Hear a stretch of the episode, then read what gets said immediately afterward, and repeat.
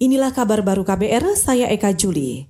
Lembaga Ombudsman menilai penolakan masyarakat atas kenaikan iuran BPJS Kesehatan dinilai karena pemerintah mencampur adukan antara skema pelayanan kesehatan dengan kerangka politik.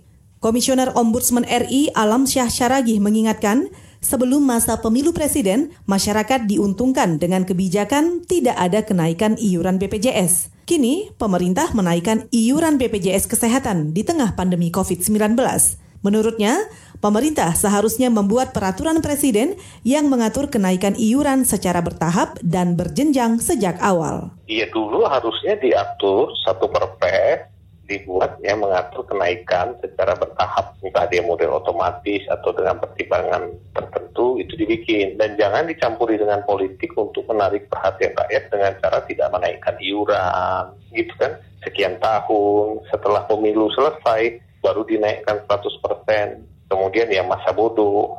Kalau saya mau naikkan mau apa gitu kan. Kami sudah menghitung. Komisioner Ombudsman RI Alam Syah Syaragih juga menyayangkan kenaikan iuran BPJS dilakukan dalam waktu singkat meskipun sebenarnya pemerintah berhak menaikkan iuran tersebut. Ombudsman menilai pemerintah sekadar mencatat siasat atas putusan Mahkamah Agung sebelumnya yang resmi membatalkan kenaikan iuran BPJS Kesehatan. Kita ke mancanegara. Ratusan kapal pengeruk diduga berasal dari Cina terlihat melakukan pengambilan pasir ilegal di Laut Cina Selatan. Melansir Forbes, aktivitas ilegal itu tertangkap citra satelit kemarin. Diduga pasir itu akan digunakan Cina membangun pulau reklamasi di Laut Cina Selatan.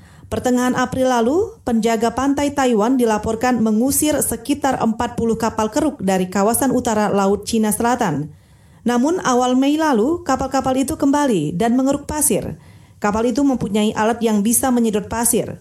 Masing-masing kapal bisa mengangkut ratusan ton pasir dan melakukan pelayaran secara berkala. Pengerukan itu dikhawatirkan memengaruhi ekosistem laut dan bisa memicu erosi.